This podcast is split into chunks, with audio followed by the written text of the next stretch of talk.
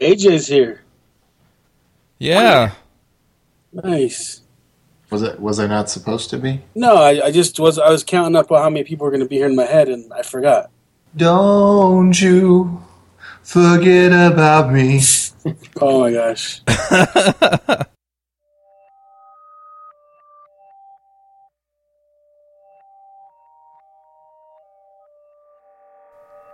This episode is sponsored by Front End Masters. They have a terrific lineup of live courses you can attend either online or in person.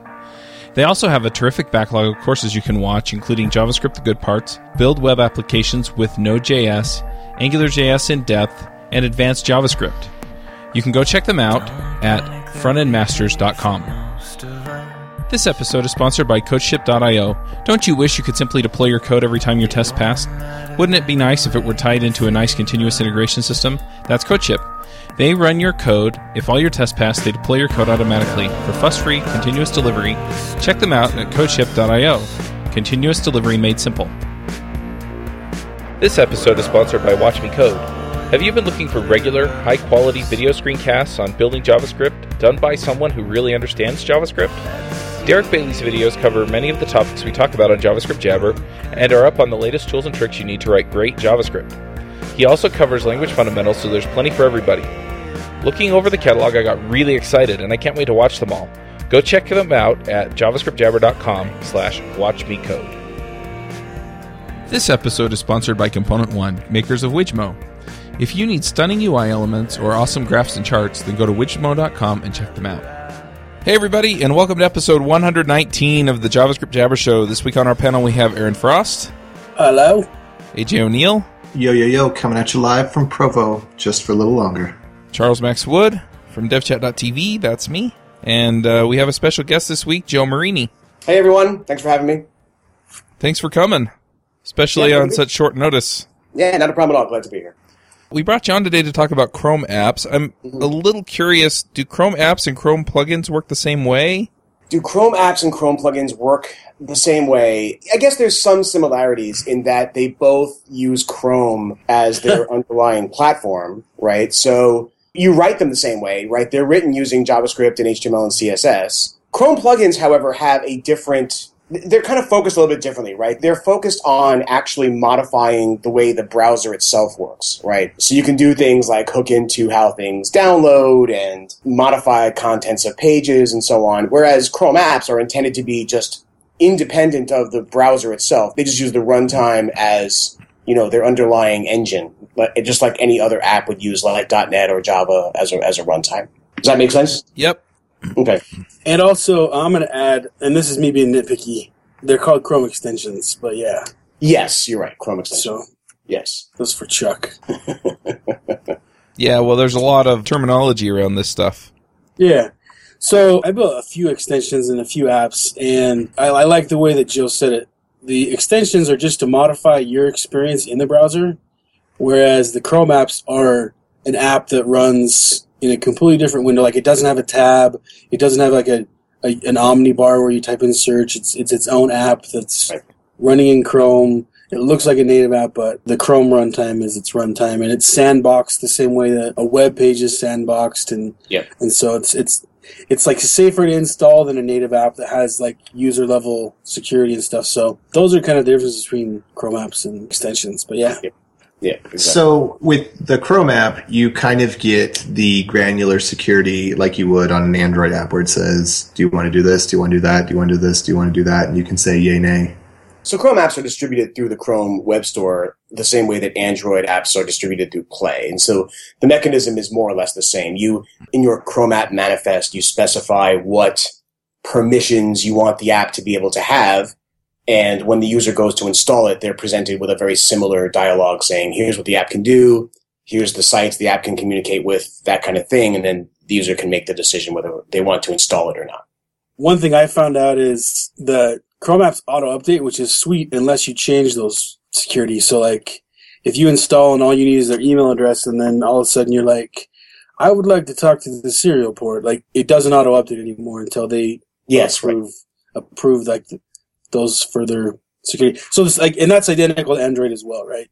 Like Yeah. Android apps auto update unless you change your your manifest. Right, unless you change permissions, right? Unless you exactly right, and it, it's important. There are some there are some permissions that uh, Chrome apps can request that are not considered necessarily high risk, and I don't have those off the top of my head right in front of me. But there's a few small ones where a Chrome app can. I think I think extensions might have the same thing where you know you can say I got to do something that's low risk, and that's not considered a, a necessary boundary. But the other nice thing about Chrome apps is you can do things like request optional permissions. So, for example, if you don't, if your app doesn't depend on doing a certain high risk thing, you can make that permission optional. And then at runtime, you can present the user with an additional piece of UI that says, Oh, and I also want to be able to write to everything on the hard drive. And the user can say, you know, no, but then your app can still run, which is nice. That is cool. Yeah. So, is, um, do we are we assuming that people know what Chrome apps are? Should I give a little brief overview of the history of Chrome apps and like why we why we started them? Yeah, sure. Yeah, Uh, please. Yeah, sure. So right around, I would say the end of 2011, 2012, we started looking at the possibility of using Chrome as a standalone runtime for apps.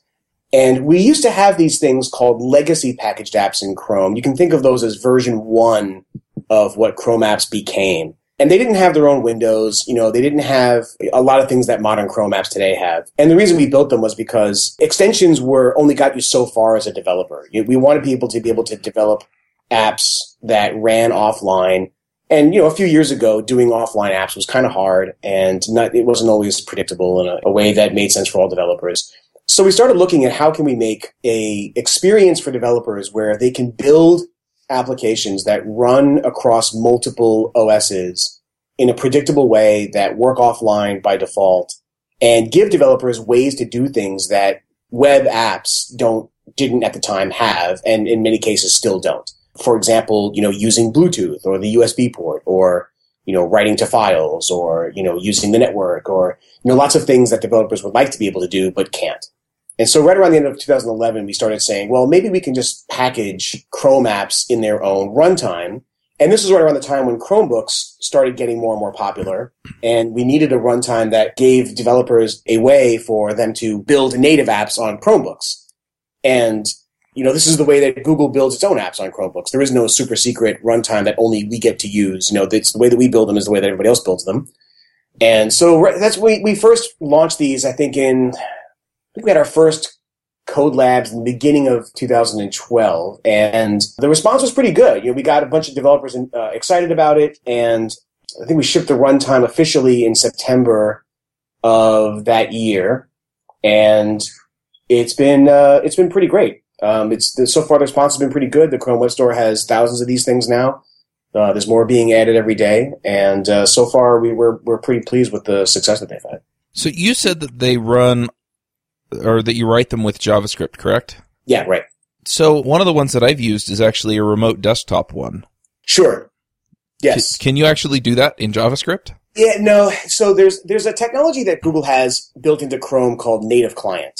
And it's a way of securely running native C and C++ code inside a browser. And up until Chrome, I think 35 or 34, I don't remember exactly which version exactly, Native Client only worked in Chrome apps. Uh, we've since expanded it to work in the Chrome browser itself using something called Portable Native Client. It's a way of taking native C++ code and running it in a sandbox environment, just the same way that you would run, you know, JavaScript or. So it's it's kind of like a akin to building a like a Netscape plugin, right? Using NPAPI. Um, So you you guys just barely made that change then, because Chrome's only on 36. Yeah, so well, native client's been around for a long time itself, back in Chrome apps, and I think it existed for let's see, ever since Chrome apps started. But the PNaCl, the, the the portable native client, has only been around for a few versions now. Gotcha. Yeah.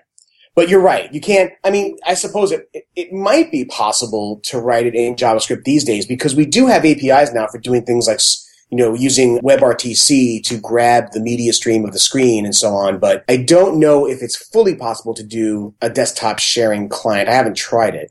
But there are ways to do things like get media streams. But the one you're referring to, there are Chrome apps that do this. And I believe they use the C++ native client approach. Is that something uh, I didn't quite catch if it was available for everybody? Yeah, anyone can. Yeah. There's actually a game on the Chrome Web Store called Cracking Sands Racing that uses this for performance. Most developers use it for performance reasons. Mhm. You know, there's, there's you know C++ code just going to run faster than well. Although these days that's getting less and less true, but in many cases the C++ algorithms are going to run faster. But in, a lot of developers also use it because they just happen to have a lot of C++ code. You know, if you're if you're a games developer, chances are you've got some C code laying around that does certain certain things, and they don't want to rewrite that in JavaScript. So So I think the first time I, I heard about PNaCl was at I/O a few years ago, and Mhm. it was interesting to me because I was like, "Wait a minute! You just killed the uh, one of the things we love about the browser, which is the security." But then I I, I studied uh, the compile process. They take your C and C code and they put it through a special compile process that Mhm. disallows like jump and Yep. disallows any sort of thing that would allow you to break outside of the Chrome sandbox. Yep. So you still, even though you're using native code that's super fast, you're not breaking the Chrome sandbox. It's actually running inside the Chrome sandbox, which I thought was interesting. Yep, and yep. um, people don't have like native access to your computer like they would if you install the native a native app. So Right. yeah. Right, exactly. It's all it's all sandboxed the way that other apps are sandboxed. So how long have you been on the uh, Chrome apps team? Since I got here, uh, I've been at Google for about three years, and when I first joined, um, I've been on the Chrome team, you know, since I since I joined, and uh, the Chrome apps efforts started sh- uh, shortly after I joined. So I joined here in November of 2011. So right around then was when the very first early efforts of Chrome apps uh, first got going. So, you know, I, I worked closely with the engineering team to bring external developers in and get them excited about the platform and help them out with their technical issues. So I've been here since the beginning for it. I hear it's really easy to get a job at Google. Is that right? Oh, um, all you got to do is send us an email. Wow, Just- they'll they just let anyone in anymore. Oh yeah, no, it's yeah, yeah, no, it's a myth. It's you know, it's come on, just go, everybody, just come on in. That's funny.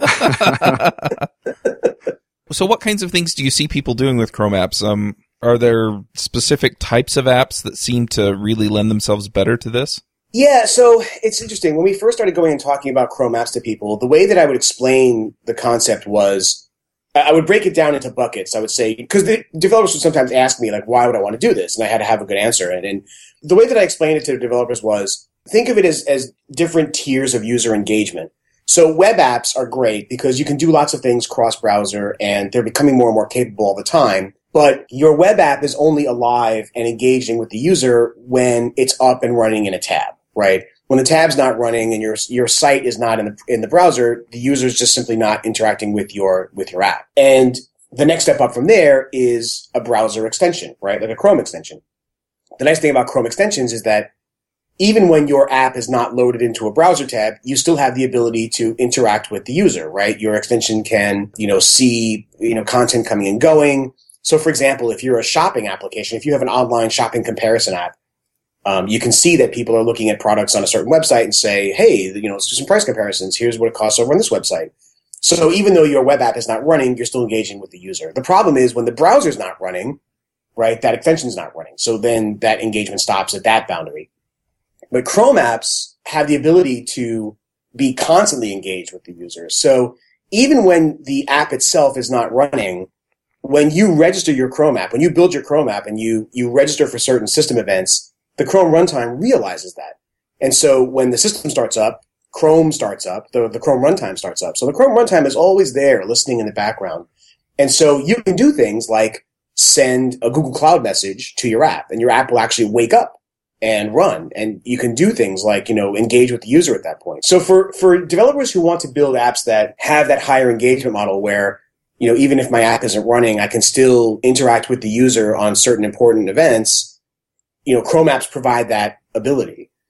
And some apps just simply lend themselves well to being outside the browser. You know, so for example, you take a, a common application like a spreadsheet right? Why do you have an omnibar in a spreadsheet? What does a back button mean when you're in a spreadsheet? It doesn't really mean anything, right? It's just that UI mm-hmm. in the browser. What does the what does the bookmarks bar mean when you're in a spreadsheet? So you've got all this, you know, browser UI that has no real relation to your app, and so you want to get that all out of the way. So certain apps that have a high level of user interaction, where as a user, like I'm in that app for hours at a time, whether it's a spreadsheet or a word processing app or an IDE or you know other kinds of apps that you you just want to ha- focus on your user experience, it makes more sense to just have an app experience where you know you're not uh, you're not competing with the browser for the user's attention. So that's that's kind of how I explain it to developers. I like that you can tell them to start when the when the user logs in, so it can run like separate of the browser, and um, you get that you know you get a real kind of a natively install feeling when you're as a user experience, not as a developer, but as a user experience. So I love what you can do. I mean, there's a there's one of the the GDEs is writing a um, a Chrome app. What is it called? It's like Chrome Chrome My Admin because he's using it to a Chrome app to be his MySQL admin Mhm. and, I was, and it's cool that he can connect into. Does it use like ODBC connections, or how is he how is he doing that? It's up to him, probably. I mean, there's all kinds of like you know low level network connections that you can do. If you want, you can you can just open raw sockets from within a Chrome app. Hmm. Um, so he, there could be any one of a number of ways that he's uh, you know accomplishing that. You know, one of the nice things about Chrome apps is also we give you a um, a control, which is essentially the Chrome browser. So you can have the Chrome browser. You know, not I mean, not the extension, not just the rendering surface, not the extension runtime and so on, but you can actually embed a fully functional Chrome HTML5 rendering surface inside your app. So it kind of gets a little Inception like, right? Where you can embed Chrome within Chrome, you know, and, and build, you know, in fact, one of our sample apps is building a browser using the, the web control. Um, so there's all, there's all kinds of things. Yeah, it's, it's neat, but it's, uh, it, it, there's, there's all kinds of things that you can do inside a Chrome app. I'm just, I'm, I'm actually kind of surprised every now and then. I look on the, on the Chrome web store and I'm like, oh, that's an app now, you know, oh, that's an app now. It seems to be getting used for some, some, uh, some interesting scenarios. So. Yeah. Can I interject? I know this is gonna be like t- totally self-serving. A few years ago, I gave a talk at Fluent where my friend Dave and I we built a Chrome app, and we wanted to just kind of show off how cool Chrome and Node and Angular were, and all three being kind of our platform of choice. And we build an app that uses Chrome's speech recognition API. Mhm. It listened to our voices anytime we said the word um, so, like, or uh. It would send a signal to the serial port and then we had a device attached to our USB that when it would receive an S at a certain baud rate, it would uh, shock us. And so it was like it was like a therapy app to stop saying um so like or uh when we were speaking. And we actually got Nick Zakas up on stage to shock me, and we got Igor from the Angular team up to, sh- and he actually got shocked. But um, I mean, it was just it was just a stupid like example of look how the cool stuff you can do with um, a Chrome app with the web technology that we all love. So yeah, I'm a I'm a huge fan of Chrome apps. It's a great it's great to know that, that our technology is, is being used in such creative fashion. You know. Yeah, I know that's why you go to work every day, bro. Yeah, no, this is fantastic. I, just, I can I can go back to the to the Chrome team now and say our work here is done. Yeah, how how can Well, we make shocking um, people easier? So it didn't um, work on Aaron though. No, uh, I know he's not yelling when you were um talking. Um, No. yeah. no, you should check it out. I'll put it in the show notes. It was a fun talk. Okay, I will, I will definitely take a look at that. That's uh, that's great. I'm sure that I'm sure the team will get a will get a big kick out of that as well. Yeah, actually, Paul. There's a video of Paul Irish getting shocked. If- Real okay. I'll, I'll put right. that in the show notes too. Kind of funny how he neglected to mention that when he came back from the show, but uh, Yeah, I don't know. I think I may have to. Uh, I don't know. I may have to tweet about that or something. I don't know. We'll see. no, it was So cool. I am wondering, can you write apps in CoffeeScript or Dart or some of the other transpiled languages? Yeah, actually, you can. So if you're going to do it in CoffeeScript, uh, you know, clearly you have to you have to compile it to JavaScript first. The work on Dart is ongoing. We actually are working towards getting native Dart support for Chrome apps. I don't know when that's going to happen, but every time I talk to the Dart team, they're like, "Yep, we're going to do it." You can do it in Dart today. Again, you got to do the compiling thing. In fact, I don't know if you guys saw, we recently shipped a uh, IDE called the Chrome Dev Editor, yeah. um, and that's actually built in Dart. So it, it is possible. I think currently all the language bindings have to be in JavaScript. I don't think they've pushed the endpoints through the IDL to JavaScript just yet. I mean, to Dart just yet. so they're um, using like Dart.js. I believe that, yeah, I haven't actually looked at their build process, but I believe that's what they're doing. Because I don't think that we've shipped the Dart VM in the native Chromium browser just yet. My understanding is that that's happening, that the work is being done. I just don't, I just don't know what the timeline is. But it'll be a great day when you can do that. I mean, when you can build, you know, native apps using Dart, it's a, you know, that's going to be a, that's, that's a day I'm very much looking forward to. So one thing that's interesting, we were talking to Dave Thomas on the Ruby Rogues podcast, and he uh-huh. mentioned that the browser is dead and that we're just kind of perpetuating it with our current web development practices and things. I'm curious if you feel like this is kind of a step toward that, where we move beyond uh, the traditional browser and into a, an arena where it's more about the app and less about the platform. Well, I, first, I, I fully disagree that the browser is dead. You know, the, I, I don't think the browser is anywhere close to being dead. But I, I do think so. Let me. One of the things I want to make clear is that just because Google is, is developing Chrome apps doesn't mean that we think that the browser is going to go away. I mean, one of the one of the reasons we're developing Chrome apps, and and every time we do something like put an API into Chrome apps, we do it with the eye that you know one day, hopefully, the stuff that we're doing is going to be standardized. You know, today, you know, we don't have you know native USB access in the browser, and you know, until the, such day that the W3C or WHATWG gets around to standardizing that, you know, that that'll be great. But we don't we don't have that right now. But that doesn't mean the need isn't there. So I, I wouldn't say that it's necessarily a step away from the browser. To me, it's more about expanding the opportunity pool for what developers can do.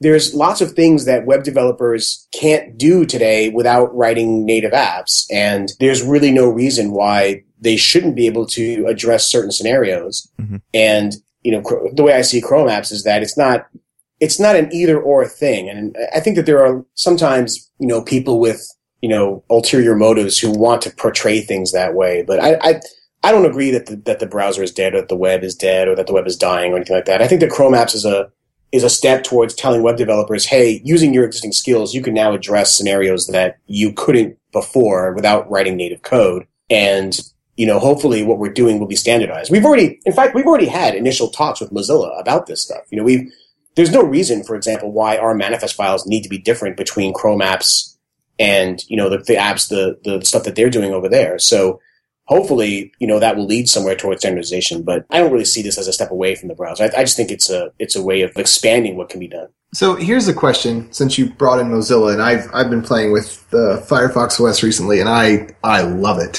What uh, is there? Is there like a clear path for having Chrome apps get into the the Android store in the future, so that that you can have that seamless experience on mobile, just like you can? Because because that's the nice thing about the Firefox apps is that they run Yeah. on the Firefox phone just as Yeah. well as the browser situation. Yeah, we don't. So the, when you say clear path, I mean it's something we've talked about. Right now, the way that you would do that is to build a Cordova app, which you know is essentially PhoneGap, right? We've Mhm. we've been working with the PhoneGap folks over at Adobe, and we have a te- we actually have a team of people up in Waterloo that are building Chrome apps plugins to the Cordova framework. So that, that sounds like that would be pretty simple. for the moment, that's the way it works. You, you, if you want to build a Chrome app that runs on native, then currently the way that you do that is through Cordova.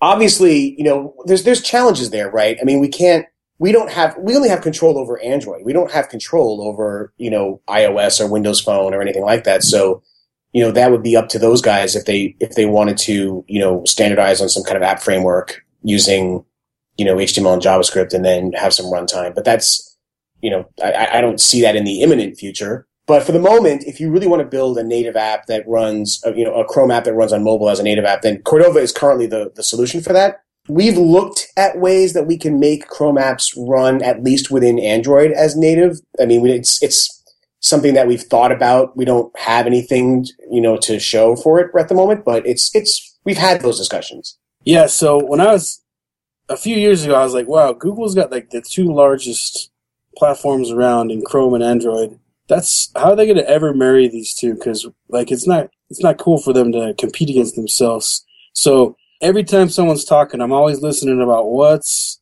Google going to do to marry their, their two platforms. Mhm. And so the CCA, the Chrome, the Cordova Chrome apps was kind of an announcement, if you you know if, if you will, but I, I can't wait till someone's like, dude, you can the Chrome OS um, and having Android runtime in Chrome OS. That was cool. That was a big announcement. Yeah. But having a Chrome runtime or allowing my my Chrome app to run as a as an Android app is another announcement I think most people are waiting for. Or I think that's the only way you could marry Android and Chrome is by letting Chrome apps run on Android. Yeah, these are the kinds of of discussions that we've had internally, but uh, you know, at the moment, yeah, Cordova is the way to do it at the moment. We we did demonstrate specific, you know, certain specific Android apps running on Chrome OS, and that's an interesting experiment that we're running. We're trying to see if that's actually something that makes sense for developers and it's something that they respond to.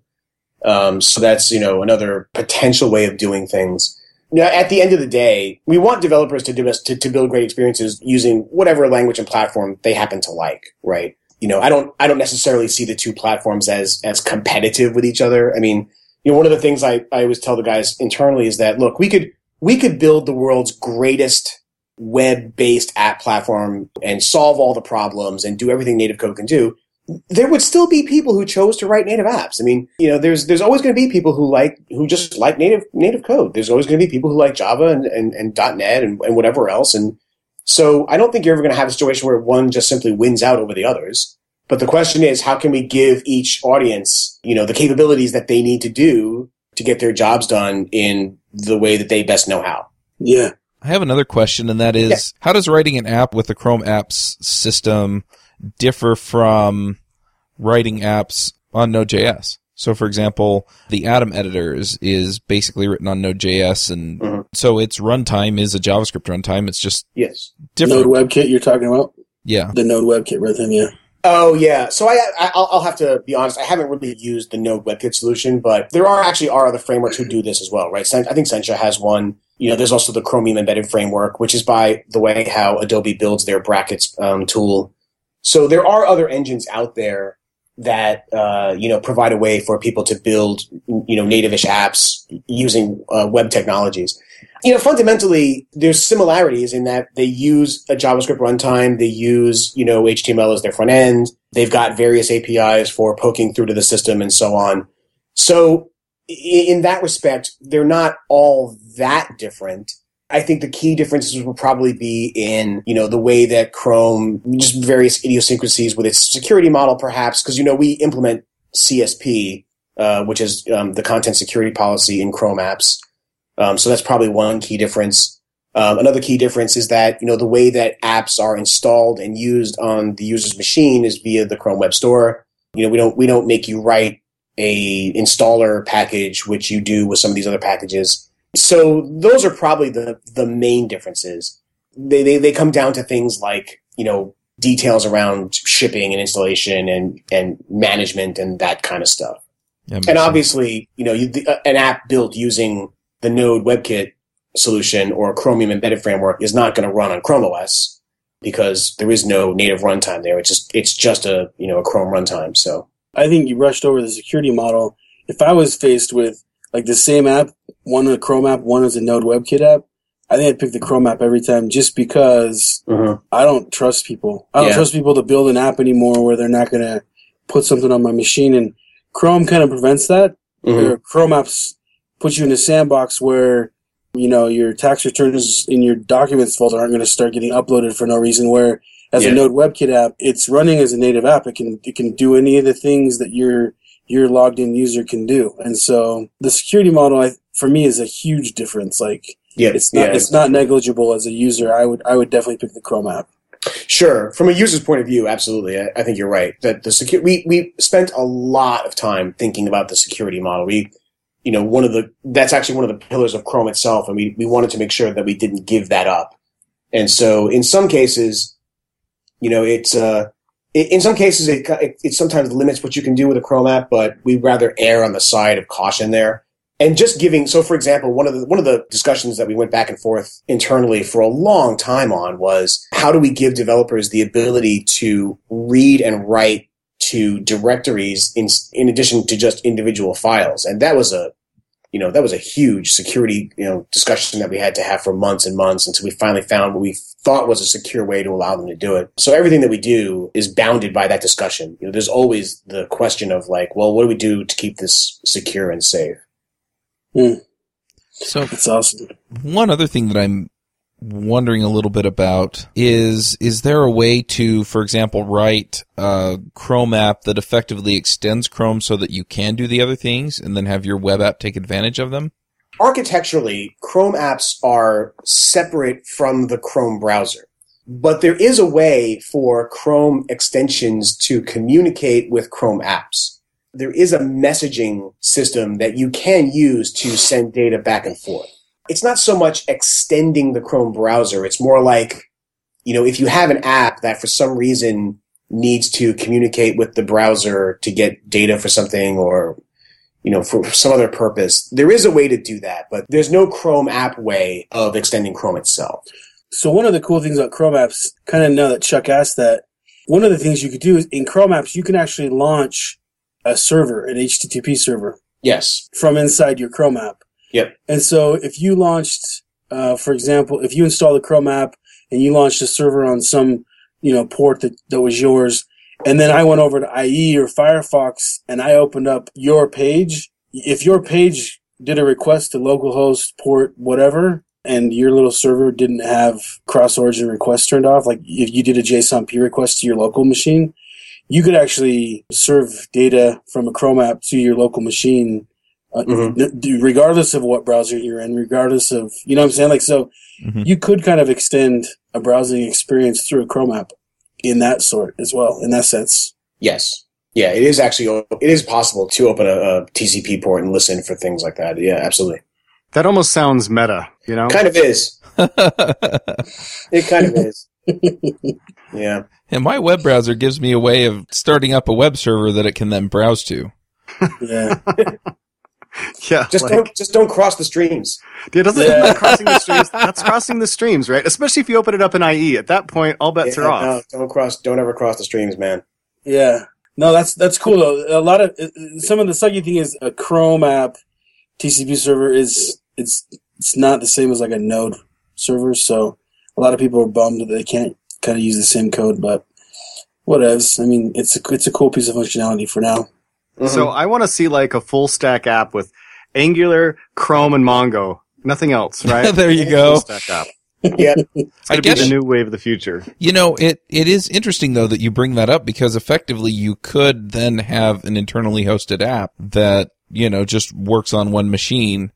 You could also then work out like if it is Mongo or something. Yeah, I guess you'd have to have MongoDB installed on your machine, but you know, you, you could, you know, work something out so that the MongoDB is actually how the data sharing works one way or the other. So it, Mo- Mongo Chrome app, dude. Uh, it, yeah. It'd be interesting. Yeah. That's a huge dependency though. I yeah. would have to install Mongo. Yeah. like one of my favorite things for Chrome apps, like where I think they fit in the best is kind of like demolishing the current ecosphere of these old enterprise.net and console Java apps that mm-hmm. you install it and you have to. So you got like some guy who he doesn't know anything about computers other than he hits the keyboard to enter data, and he he buys some twelve hundred dollar a year piece of software to run his business, and they're like, well, install .NET three and four on your machine, and an MSSQL server. Like, so anytime he gets an update, he's like, in, he's updating these packages and he's like, what in what? He doesn't know what, what any of it does other than when he clicks on the icon, it opens. And Chrome apps, I think, fill that hole nicely to say, dude, you just have to install the Chrome app and it takes care of it for you. It auto updates. There's no crappy update story like you have in these other old, I consider them ancient methodologies of, of building enterprise software. And I think Chrome apps, that's where they'll get their biggest wins is by penetrating that market and updating that old ecosphere that I think is just, you know, outdated. Yeah, we actually have had a lot of good conversations with companies around that about, you know, building their internal tools on top of Chrome apps. One of the things that we have to do in order to really nail that scenario, I think, is, and we're, we're kind of working on this right now, Chrome apps kind of require that the Chrome browser be installed in your system. And, you know, as you may know, a lot of enterprises are still using a certain other browser from a few versions back. He who shall not be named. Yeah, yeah. Don't don't say his name. Um, You'll invoke him; he'll appear. Yeah. so one of the things that we're working on, again, it's, it's just, you know, we're, we're trying to figure out how to, how best to do this is we, we've gotten the request, like, how do I install a Chrome app if I don't already have Chrome installed? And so hopefully we'll be able to address that, that question pretty soon. I don't know when, but it's something that we have definitely thought about. Cool. Yeah. So That's awesome. so one other thing that comes to mind with this is that you know you have Chrome for Windows, Chrome for Mac Right. OS, Chrome for Yeah. Linux. Yeah. Are all of the Chrome apps completely cross-platform, or do the capabilities vary from platform to platform? Well, that's the idea. The idea is that Chrome apps run the same regardless of what OS you're on. So by building a, a Chrome app, I get the same capabilities on Mac, Windows, Linux, and Chrome OS. In practice, I think there have been some cases where some capabilities only showed up on certain platforms like Chrome OS or I think uh, or Windows First or, or something like that. But we do our best to, to try to keep the runtime in sync across all the various OSs. So um, as a developer, you shouldn't have to worry about, well, my app is running on this OS versus that OS. In the stable channel, that's definitely the case. In the stable channel, we definitely, we keep the APIs nice and sanitized across the OSs. So for the uh, speaking a little bit to the Cordova Chrome apps build that you guys have got going, the documentation spells out clearly which bits work both Android, iOS, yeah. and which bits are one or the other. So Yeah. Yeah. Yeah. And Cor- Cordova's a little bit of a different animal simply because it's not really Chrome on iOS, right? It's, it's their web view control yeah, um, which happens to be you know based on WebKit, but it's still not you know proper Chrome. yeah. So there are some things that we we don't entirely have working just yet, but that's we do what we can to try to minimize that. But in some cases, we have to work around whatever the platform limitations are. It's awesome. I think we're getting close to the end, so I'm going to ask a question I've been wondering. What are some of your favorite apps that the community's built? Not that you guys have built, but that you see in the community there that are built using Chrome apps or Chrome extensions. Yeah, so there's some good ones out there, especially just recently. One of the um, apps that I that I think has done a really good job. Uh, there's a there's actually there's a calendar app called Sunrise, and uh, there's there are there are a bunch of guys based in New York, and it's a Chrome app that you know connects to your to your Google Calendar. And I think they've done a really good job with that. They've got these nice, neat little features. So, for example, if I type in an event and they, you know, it's someone's birthday, and it, it detects the word birthday in the event name and it assigns an appropriate icon, like a little party hat, right? And so it's it's really easy, even when you've got the thing scaled down, to quickly see like what events are, you know, coming up based on what types they are. I think that was a nice little touch. So so, so that's that's actually a, a good one. I know you specifically asked like apps that we didn't build, but honestly, I'm pretty damn impressed by what the guys did on the Chrome Dev Editor.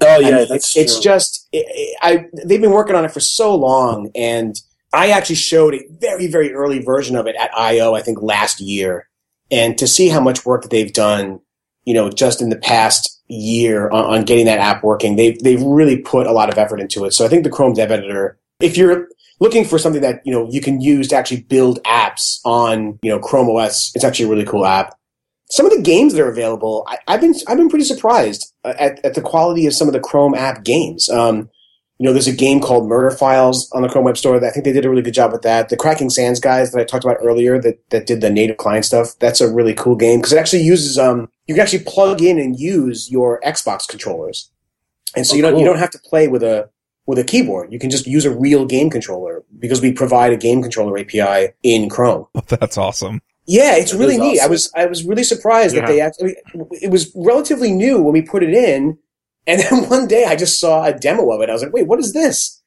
And they were like, oh yeah, we just use your game controller API. I was like, okay, that's something that you just, just can't do on the web today, right? That's a perfect example of of something that you just can't do.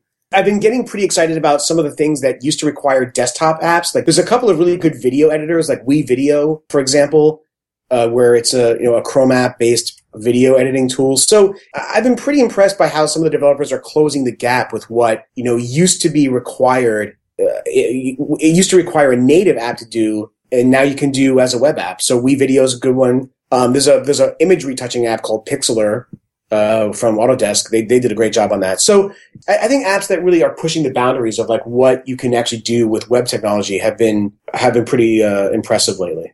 That's awesome. Way cool. I actually have been looking for a better calendar app, and I just installed Sunrise, and it looks pretty legit.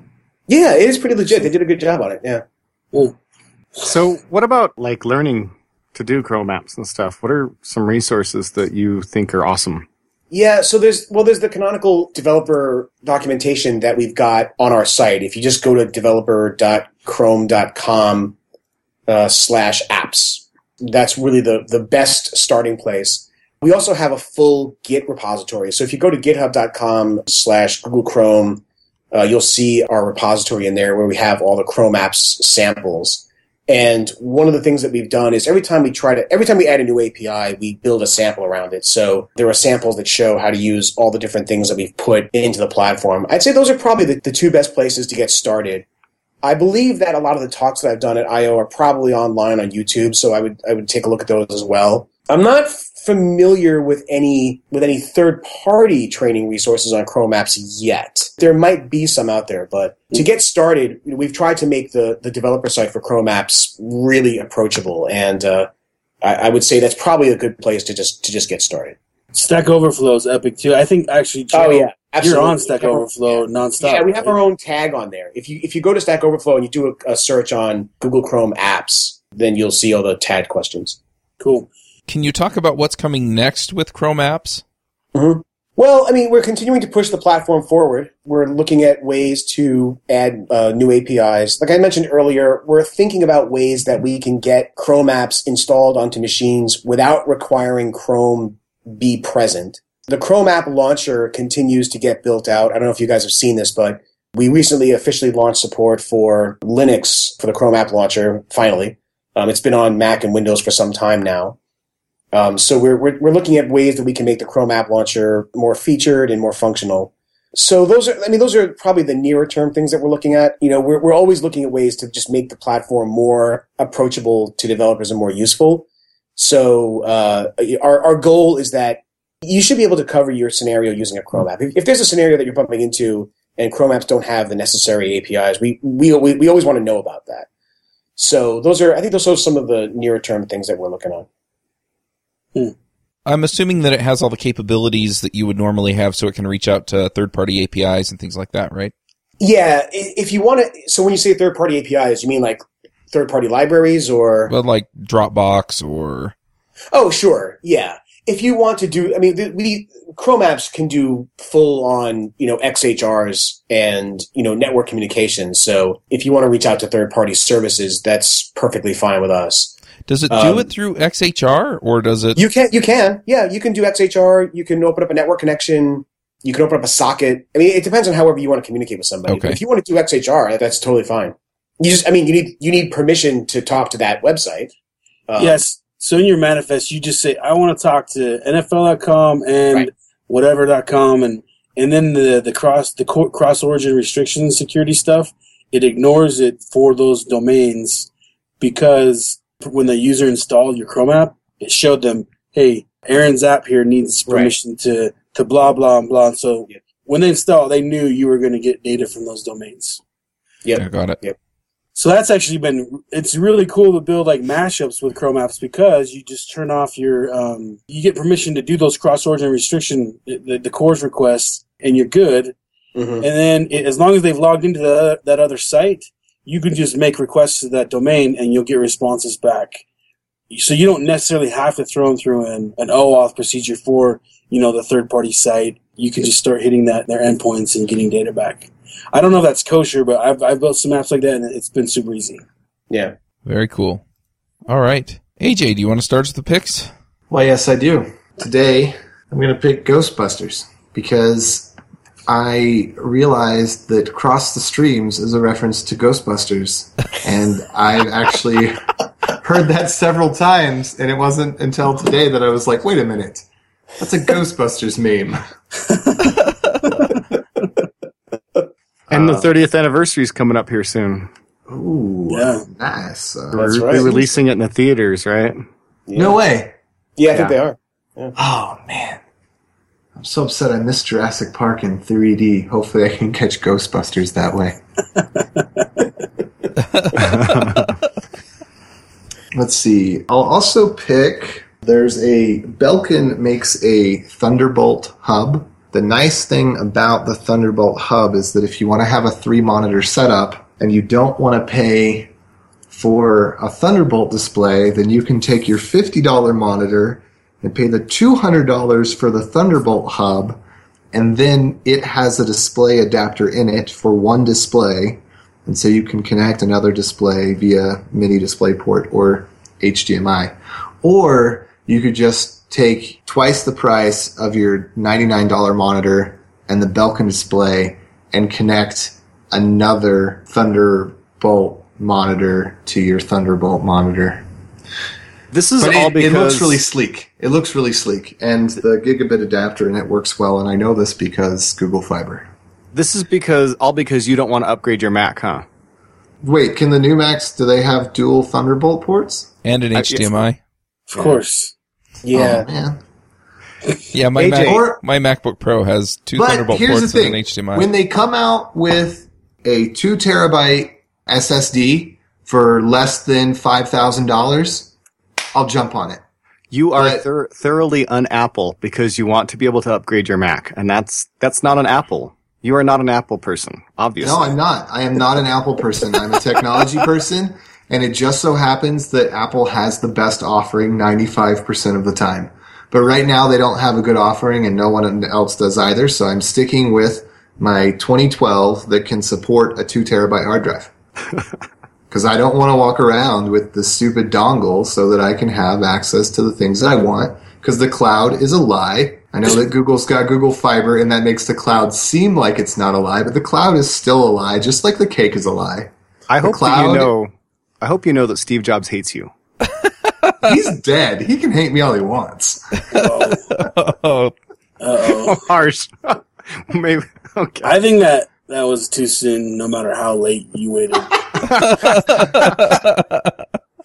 Yeah. Well, anyway, I, I, I really don't believe in the cloud. There are some conveniences to it, but I believe in owning stuff and having it available and not having to cache it or buffer it. And AJ. I like my two terabyte hard drive. I don't think the cloud believes in you either, bro. Good. Then we're square. Yeah. Oh, not man. picking the cloud. I'm picking a two terabyte hard drive. did I pick Okay. my docking station for my MacBook Pro last time? I think you did once. I guess I'll go next because I, I kind of want to talk about this for just a second. Because I have one of the Belkin ones for my MacBook Pro, and then I also have one that is a I don't even remember what brand, but it's not Belkin. So I I bought them both because I have a standing desk, and then I have the desk that I sit at most of the time. And you know I'm going to start spending more time standing over at the standing desk. And so I wanted to be able to unplug and then replug and not, you know, not have to plug in more than one or two cables in order to get everything I want. The other thing that I really liked about them was that they offer the wired Ethernet port. And so I have the Belkin. It says it has two Thunderbolt ports on it, and that is true, but one of them is actually for your computer. So you really only get one extra Thunderbolt port off of it. I didn't see an HDMI on my Belkin, but I did get an HDMI port on the other one. And so when I get up from sitting down, I pull out two cables, and then when I go to stand up, I plug in one. And I'll put So- links to both of them in the show notes. The one with the HDMI on it was actually cheaper than the other setup. So So he, here's the deal, though. Just so you know, that CalDigit is what you're talking about, I believe. And that one, No, all, all of, oh, well, all the hubs, they only have one display adapter in them, if they have any at all. So you can connect via HDMI, or you can use a mini display port to HDMI adapter, but you still only get one monitor out on it because Thunderbolt is a serial connection where you have to daisy chain okay, and and each device will only have one display adapter. all right. Anyway, I love mine. That's all I have to say about that. Uh, Joe, what are your picks? All right. So for my first pick, I'm going to pick the Kardashians. okay. I'm sorry. I just couldn't even do that with a straight face. Nobody could see that you were uh, not straight faced. No, that's the great part about it is everybody's like, what in the? No, I'm not picking the Kardashians. Instead, I'm going to pick a TV show called Derek. Uh, it was done by Ricky Gervais. It's on uh, BBC. It's you could actually grab it on Netflix and watch it on Netflix. It's this awesome kind of like a dramedy. Ricky Gervais plays a like highly autistic, mentally challenged guy that works at an old folks home. And the show is just about like life at the old folks home and the people that work there and how life affects them, what it's like working there. And it's mixed in with a whole bunch of really, really crude and crass British humor. And so it's kind of touching and at the same time, it's hilarious. So I'm going to pick Derek. And then I'm also going to pick the book Resonate, which was done by Nancy Duarte, I think is how you say your last name. And she's the same person who made the book Slideology. So if you ever do any kind of presentations of any kind, her two books are like, you know, the standard works for presentations and Resonate. Slideology is all about producing good quality visual presentations in your slides. Whereas Resonate is all about making a great presentation altogether.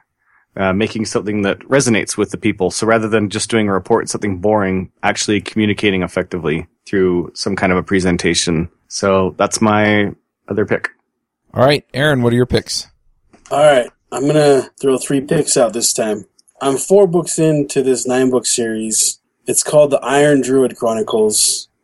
And if you haven't read it and you're looking for a cool series, this one's awesome.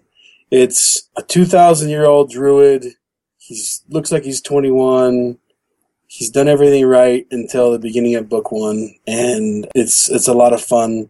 Like the world is cool in the book. All the gods are real. Any god you've ever heard anyone mention is that was a real thing. Bigfoot was real. Everything's real in this world, and he's met all of them. And like in book three, Jesus is like, "Don't kill Thor." It's like it's um it's cool. I mean, it's a it's a cool, cool, cool um book series. So the Iron Druid Chronicles. My second pick is a library called Pixi.js. It's a super simple to use two dimensional gaming engine, and I thought it was. I, th- I think it's super simple. I think it's it's really cool. So if you're looking to get into some gaming, Pixi.js is was actually really easy and a lot of fun. And then uh, I got this when I was at I/O, and I, I almost threw it away. I was like, "This is dumb. Why did Google even do this?" And they gave me this piece of cardboard, and I was like. This is dumb, and I almost threw it away. And then I pulled it out and I used it, and it's it's amazing. It's costs you know the cost you can put them together for like less than two bucks, and it's like an Oculus Rift made out of cardboard. The view is your cell phone though, and I put it in, and the demo apps like were as cool as the Oculus Rift I played. They were as cool as that, and it just like it blew me away that you could have like this disposable Oculus Rift that you know if you owned a business of sorts you could hand out to your people your clients for very very cheap and and and have a cool cool experience for them. And maybe it's just a marketing gimmick but it's a really cool marketing gimmick. So i'm a huge fan of google cardboard as well. Google Cardboard. yeah. That's what it's called. They call some people call it oculus thrift Yeah. because uh, it's a cheap oculus rift it's really cool you'll have to check it out All right, Joe, what are your picks? You know what today is? Today is the day when uh, OS 10 Yosemite beta publicly lands. Mm. and it's been uh, 30 years, another 30 year anniversary since the Mac was first introduced during the Super Bowl in 1984. So my pick is going to be go watch the intro of the Mac ad on YouTube to remind yourself that it's been 30 years and help celebrate the launching of the Yosemite beta. Cool. I will watch. Awesome. It's also Pioneer Day here in Utah, so everybody on this show except Joe took time out of their holiday, basically, to do the show. So thanks for Oh, coming, cool. everybody. Yeah, thanks, man. Yeah, Joe, thanks, guys. thanks, thanks for making it on such a short schedule, Joe.